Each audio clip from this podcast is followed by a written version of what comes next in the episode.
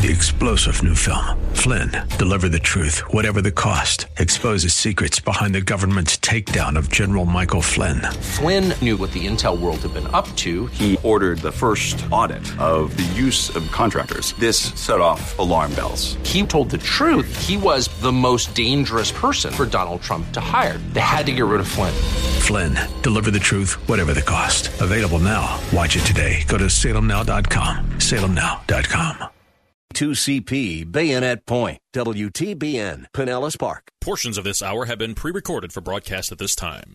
Up next is Verse by Verse, sponsored by Verse by Verse Ministries.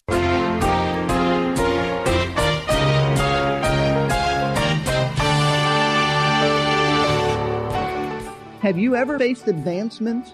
Have you ever been promoted above somebody else at either job, or it could be ministry in the church?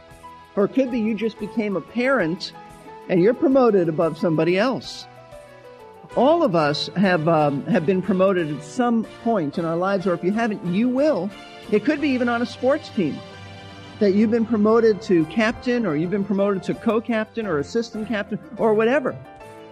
Or you just have a little more clout than others. That's really a scary thing, because um, many of us can handle adversity far better than we can handle advancement. Many years ago, the manager of the factory where I used to work told one of the employees to install something in his car. This was back when most headlight dimmer switches were on the floor in front of the driver's door. Well, the employee had to remove the panel in front of that door, and when he reinstalled it, he accidentally let the bottom of that panel cover the dimmer switch, and the lights were on high beam. Well, that night, the manager had a less than pleasant encounter with a state trooper concerning his bright lights. It was one of those poetic instances where, when someone takes advantage of their position, it comes back to haunt them. Hello and welcome to Verse by Verse. Pastor Steve Kreloff is our teacher, and we're studying that wonderful book of Nehemiah. Pastor Steve is the teaching pastor at Lakeside Community Chapel in Clearwater, Florida. Now, if you are in a leadership position of any kind, you should know that there are two sources of authority. One is external, the authority given to you by others in higher authority. The other is internal. It's the authority that people give to you because of the way you lead. Nehemiah was one of the all-time great leaders, and he gave us some great examples to follow. One of the qualities that made him such an effective leader was his integrity. The manager I just told you about did not get a lot of respect, and that was not only bad for morale, it was bad for the profitability of the company. That kind of leadership can cause severe damage to a church.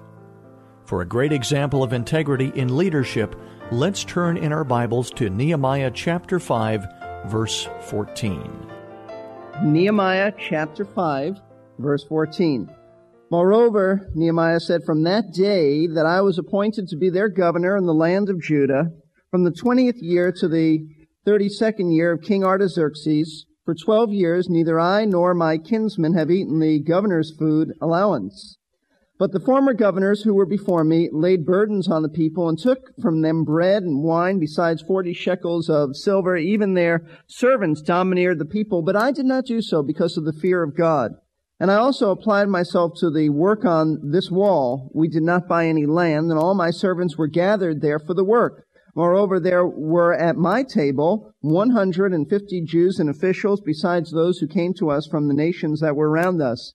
Now that which was prepared for each day was one ox and six choice sheep. Also birds were prepared for me, and once in ten days all sorts of wine were furnished in abundance. Yet for all this I did not demand the governor's food allowance, because the servitude was heavy on this people. Remember me, O my God, for good, according to all that I have done for this people. A recent survey posed this very interesting question to its participants. The question was, what are you willing to do for ten million dollars? That's a good question. You, you need to think about that. What are you willing to do if you could, could get ten million dollars to do anything? Well, here was the answers of uh, these folks. twenty-five percent said that they would abandon their families for ten million dollars. twenty-three percent said they would be willing to become prostitutes for a week. seven percent said that for ten million dollars they would kill a stranger.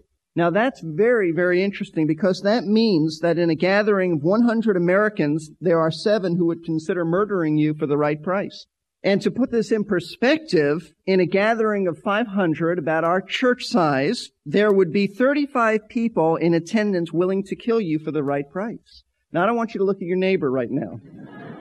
I don't want you to wonder who those thirty-five people are, but that's what the statistics would say. Now, what they really reveal, what these statistics reveal, is that most people will do, or many people will do anything to get what they want, even compromise their integrity. And that's really the issue that we want to look at this morning, because the world we live in today knows very, very little about integrity. It's almost a foreign word, integrity. It's a world of public scandals. It's also a world of, of private dishonesty at all levels of life and employment. Also, in the same survey that I just mentioned, an answer to another question, this was the question, whom have you regularly lied to? Here was the response. I didn't say, who have you lied to on occasion, but who have you regularly lied to? eighty-six percent said to parents, regularly lied to parents. seventy-five percent said to friends. One-third of AIDS carriers admitted to not having told their lovers. Most workers admitted to goofing off for an average of seven hours a week. And one half of the workers said that they regularly called in sick when they were perfectly healthy. So we, we live in a culture, it's not just public scandals, it's not just public figures, it's at all levels of life. We live in a culture that lies, that cheats, that uh, is unethical, that steals, is immoral, and, and exploits others, and basically does whatever it gets to promote self. That's really the bottom line. That's where there's why there's very little integrity. And that's why it is so refreshing when we come to a passage of Scripture like Nehemiah chapter five to meet a biblical character who was a man of integrity. And from Nehemiah, we're going to learn what it means to, to, to be uh, an individual who is characterized by integrity, one who would not compromise his values. Now, I'd like you to notice something. The opening phrase of verse fourteen is something that we have not seen up to this point. Moreover, he says, from that day that I was appointed to be their governor in the land of Judah. That's new for us. This is the first time we read anything about Nehemiah being appointed the governor. Remember, originally when the book opened, he was what? He was the cupbearer to the king. It was an important uh, Um, job, but it wasn't uh, public official, it wasn't being a governor. And then he was simply to head up the building campaign in Jerusalem to rebuild the wall. But but now we read that he was he's been uh, promoted to be a governor, the governor of the whole province of uh, Judea.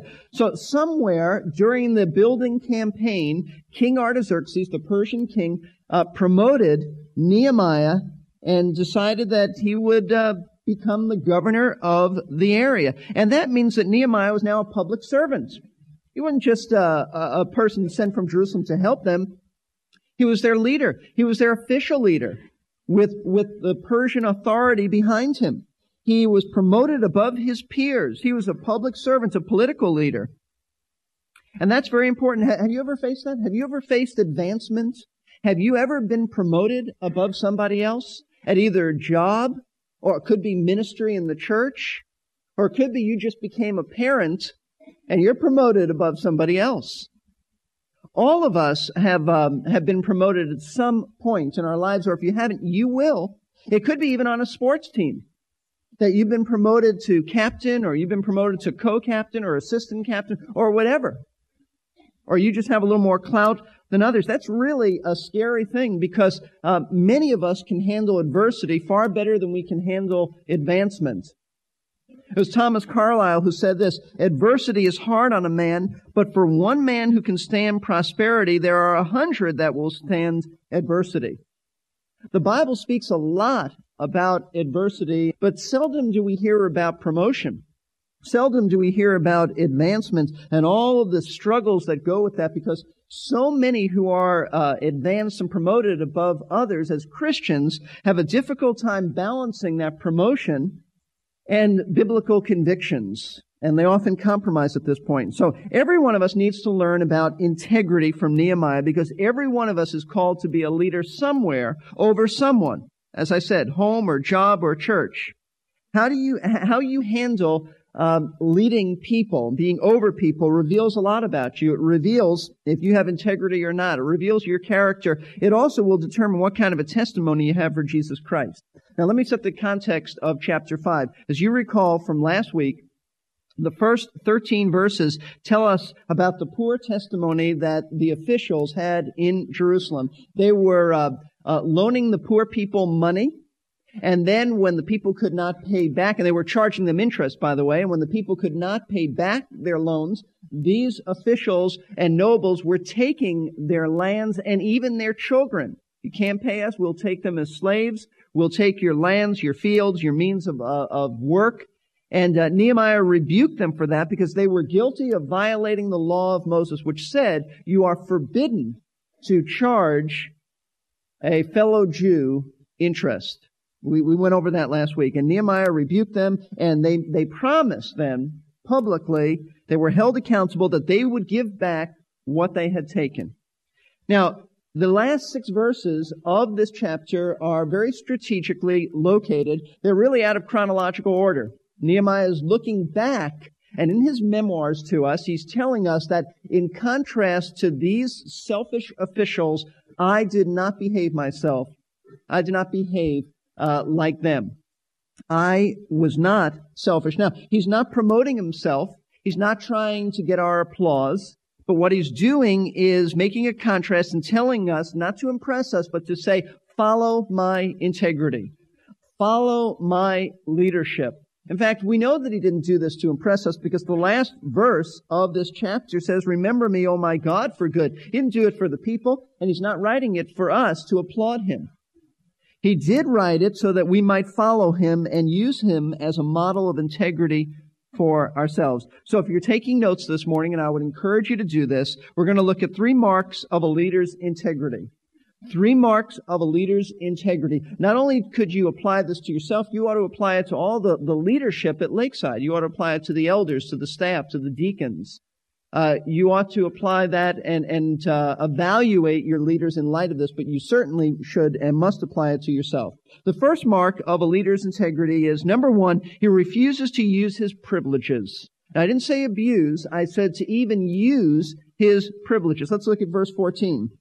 Moreover, from the day that I was appointed to be their governor in the land of Judah, from the twentieth year to the thirty-second year of King Artaxerxes, for twelve years, neither I nor my kinsmen have eaten the governor's food allowance. As Nehemiah reflects back upon his twelve-year uh, administration as governor of Judah, he mentions that he refused to use his food allowance. He said, why, why is he bringing that up? Who cares about his food allowance?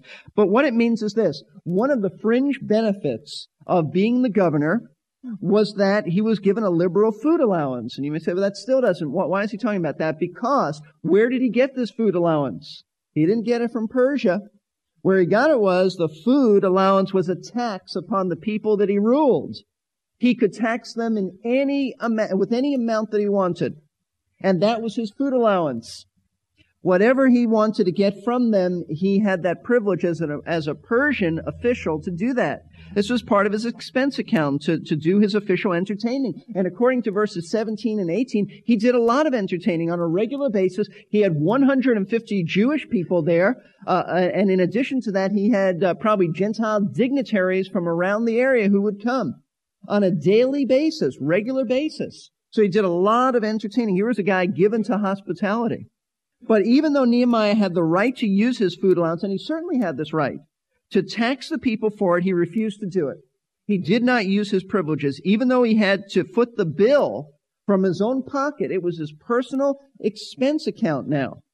And he refused to ask to be reimbursed, even though it was rightfully coming to him as governor. Some would have looked at him and said, you're a fool to not, to not do this. And this was also the customary behavior of all the governors before him. What he was doing was absolutely unique, absolutely different. Notice verse fifteen. But the former governors who were before me laid burdens on the people and took from them bread and wine, besides forty shekels of silver. Even their servants domineered the people, but I did not do so because of the fear of God. The former governors abused the people. They took advantage of the power, the power they had over the people, and they were oppressive. And even those underneath them, their servants, were allowed to oppress the people. But Nehemiah didn't. Nehemiah didn't do that. And when he says oppress the people, not only would they get a tax from them, but in addition, they wanted forty shekels of money. So they were oppressive to the people. Nehemiah didn't. Why? Because he says he feared God. He feared God. In other words, he had such an awesome respect and reverence for the, the person and power of God that he was motivated to be compassionate to the people, because he knew that the Scriptures taught that uh, the, the fear of the Lord is the beginning of wisdom, and by the fear of the Lord, men depart from evil. He, he wasn't about to oppress the people. He wasn't about to violate the Mosaic law. He knew it was wrong to uh, dominate them, and so he did not do that because he feared God. But I want to ask you a very, very pertinent question. While I think we would all agree that it would be wrong for, it would have been wrong for Nehemiah to oppress the people because the Scriptures teach that. We would have all agreed with that, I think. My question to you is this. Would it have been wrong for him to use his, his food allowance, to just use it, not to be oppressive, but to just use it? And the answer is no. It would not have been wrong to do that. It was within his rights. It was within his realm as governor to do that. It wouldn't have violated any Scripture. Doesn't violate the Scripture to tax people. Does not violate the Scripture to uh, uh, have uh, a food um allowance and expense account. It was his right. Didn't need to come out of his own pocket. He didn't need to sacrifice. But Nehemiah refused to use, not abuse. Obviously, he didn't abuse, but he refused to even use this privilege. Why? Because the people were already poor. They would, uh, they, they were facing economically hard times, and they were struggling just to make ends meet. And Nehemiah did not, and this is the principle you want to get hold of, he did not insist on his own rights for the sake of others. And uh, we don't know how he afforded to have one hundred fifty people in by his own expense, uh, expenses and out of his pocket, but he did. He refused to use his own, to use his rights. Now, I say that's a tr- tremendous, refreshing example for us of how godly leadership operates. It thinks of others first, even if it if it costs him or her something. Now, let me explain by a New Testament illustration what's going on. I'd like you to hold your place in Nehemiah five, but turn to First Corinthians chapter nine. This is a very important uh, truth that we're looking at. First Corinthians chapter nine. I want to read verses one through fourteen. I want you to see that Paul is saying, even though I have a right to be financially supported by by the church, churches, I will not use that right. So follow. Paul says, am I not free? Verse one, am I not an apostle? Have I not seen Jesus our Lord? Are you not my work in the Lord? If to others I am not an apostle, at least I am to you. For you are the seal of my apostleship in the Lord, which means I led you to Christ. I nurtured you. I ministered to you. My defense to those who examine me is this. Do we not have a right to eat and drink? And the answer is, of course you do. Do we not have a right to take along a believing wife, even as the rest of the apostles and the brothers of the Lord and, and Cephas? Of course. Or do only Barnabas and I not have a right to refrain from working? Well, no, you have a right to, to work uh, and, and have a right to take on a wife. Who at any time serves as a soldier at his own expense? Who plants a vineyard and does not eat the fruit of, uh, of it? Or who tends a flock and does not use the milk of the flock? I am not speaking these things according to human judgment, am I? Or does not the law also say these things? For it's written in the law of Moses, you shall not muzzle the ox while he's threshing. God is not concerned about oxen, is he? Or is he speaking altogether for our sake? Yes, for our sake it was written, because the plowman ought to plow in hope, and the thresher to thresh in the hope of sharing the crops. If we sowed spiritual things in you, is it too much if we should reap material things from you? If others shared, share the right over you, do we not more? Nevertheless, we did not use this right, but we endure all things that we may cause no hindrance to the gospel of Christ. Do you not know that those who perform sacred services eat the food of the temple, and those who attend regularly to the altar have their share with the altar? So also the Lord directed those who proclaim the gospel to get their living from the gospel. Now what Paul is teaching is this. As an apostle, he had certain rights. He had a right to uh, to be supported by these churches, especially the church at Corinth, to be financially supported. And yet what he's telling them is, I did not use this right. I could have. It would have been, uh, it would not have been a sin for me to do this, but I didn't do it. Why? Verse fifteen says, but I used none of these things. Even though the other apostles did, I didn't. Why? Am I not writing these things that it may be done? So in my case, for it would be better for me to die than have any man make my boast an empty one. And Paul goes on to say that I want to preach the gospel without anybody misunderstanding. He goes back in verse twelve and explains, if others share the right over you, do we not more? Nevertheless, we did not use this right. Why? But we endure all things that we may cause no hindrance to the gospel of Christ. Paul didn't want the people at Corinth and other places thinking that he was in it for the money. And they would be thinking while he was preaching, I wonder how much this guy expects to get out of us. He wanted their undivided attention. He didn't want them to misjudge his motives. And so he said, I'm doing this for free. You don't have to pay me anything. Now, uh, that's not the norm. That's something he volunteered to do. God didn't tell him to do that in the sense of a command. In fact, he said in First Timothy five seventeen that ongoing elders who labor in the word and doctrine and do a good job should have double honor. So he wasn't making this a standard for everyone, but he said that it is best for me and best for the cause of Christ and best for this people, the Corinthians, for me to refrain from being supported by them. Now, how does this all apply to us? How, how does this, what is the principle that, that is spelled out here that applies to, to each of us? Well, it's this, all of us face situations in which we can behave a certain way. No one would say that it's wrong to behave that way. It's privileges, or you want to call it rights, that are given to us. There are certain things that might even go along with our job description. Certain things that if we did, no one would even question it, but we don't have to use those privileges. We might be misunderstood. We might hurt our testimonies. We can sacrifice for the sake of others, and that's what Nehemiah was doing. Wouldn't have been wrong, and probably nobody would have questioned it, but he didn't. He would not have enhanced his testimony had he taxed the people. There are certain things that are acceptable, certain things that are within the realm of your responsibilities and even privileges to have, but maybe if you did it, it could be misunderstood. And so you don't do it because you want to enhance the testimony of Jesus Christ, and you don't want to be misunderstood. I like Nehemiah's priorities. His first goal was to bring glory to God. If that meant a financial sacrifice, he made the sacrifice. That is an exceedingly rare quality. Jesus best demonstrated it when he came from glory to save us.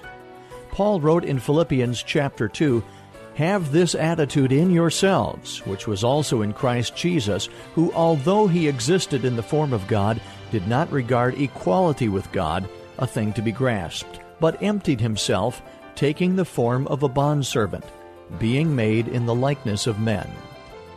Jesus put aside his privileges for the sake of the Father. Sometimes it's best for us to do the same for the sake of God's reputation.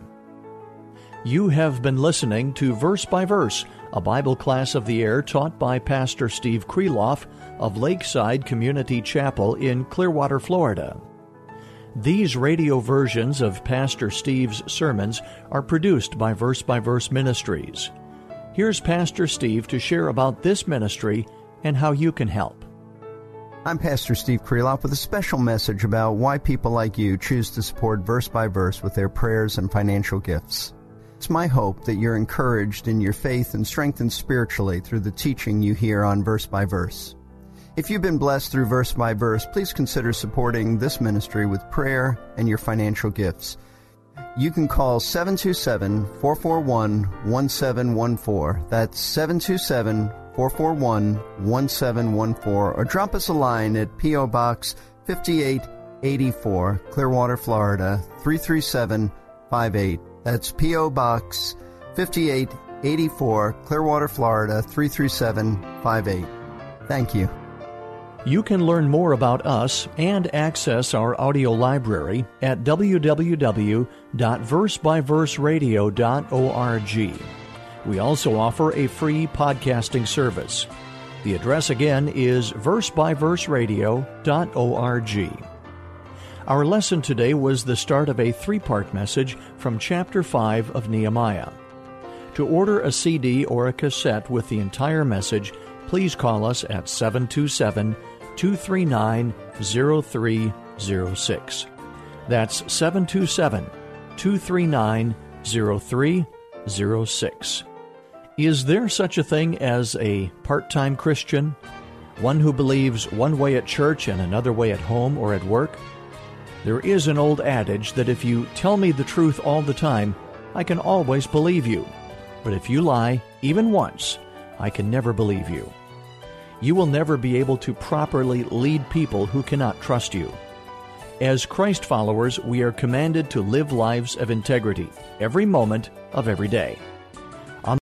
Three-star General Michael J. Flynn, head of the Pentagon Intelligence Agency, knew all the government's dirty secrets. He was one of the most respected generals in the military. Flynn knew what the intel world had been up to. He understood its funding. He ordered the first audit of the use of contractors. This set off alarm bells. The explosive new documentary, Flynn, Deliver the Truth, Whatever the Cost, and covers the facts behind this scandal. Flynn told the truth. He was the most dangerous person for Donald Trump to hire. I find out the worst enemy that I'm going to face in my life is right here in America. They took my assessment and they wanted me to change it. And I was like, I'm not changing it. They had to get rid of Flynn. With in-depth interviews, archival footage, and never-before-seen personal records of the man behind the headlines. I just felt like I was drowning. Flynn, Deliver the Truth, Whatever the Cost. Available now. Watch it today. Go to salem now dot com. salem now dot com.